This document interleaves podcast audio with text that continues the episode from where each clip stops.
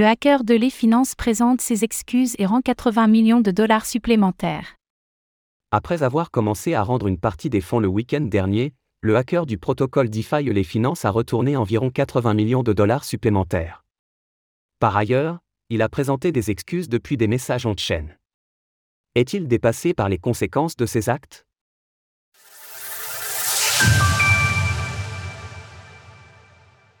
Le hacker de les finances retourne une nouvelle fois des fonds.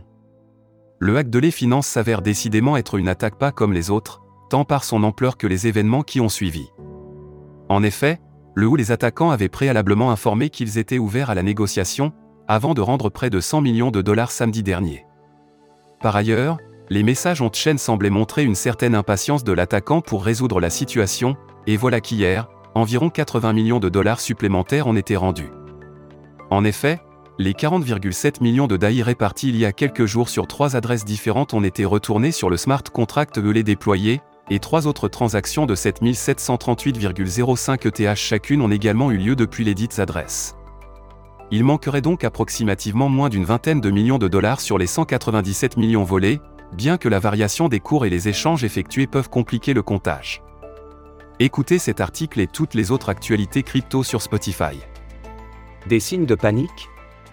Il est difficile de se mettre à la place du hacker pour comprendre ses réelles intentions, mais les éléments publics à notre disposition nous portent à croire que celui-ci pourrait être dépassé par les événements.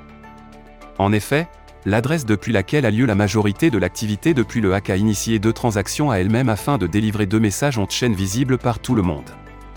Le premier message présente des excuses et indique que les fonds manquants seront retournés rapidement. Le reste de l'argent sera restitué dès que possible je ne recherche que ma sécurité, et c'est la raison du retard. Je suis désolé pour tout malentendu. Merci de lire mon prochain message. Une minute plus tard, c'est le message suivant qui a été envoyé, le hacker s'identifiant sous le pseudonyme de Jacob. C'est Jacob. Je ne pense pas que ce que je dis m'aidera de quelque manière que ce soit, mais je veux quand même le dire. J'ai merdé. Je ne voulais pas, mais j'ai joué avec l'argent des autres, les emplois des autres, la vie des autres. J'ai vraiment merdé. Je suis désolé. Comme pour le premier retour des fonds ce week-end, Eulelab n'avait pas encore fait de communication publique sur Twitter lors de la rédaction de ces lignes. Quoi qu'il en soit, si Chainalysis a pu identifier une transaction envoyée sur une adresse associée au groupe de hackers nord-coréen Lazarus, il semble plutôt que cela ait été fait pour brouiller les pistes, compte tenu de la tournure des événements depuis. Source Etherscan. Retrouvez toutes les actualités crypto sur le site cryptost.fr.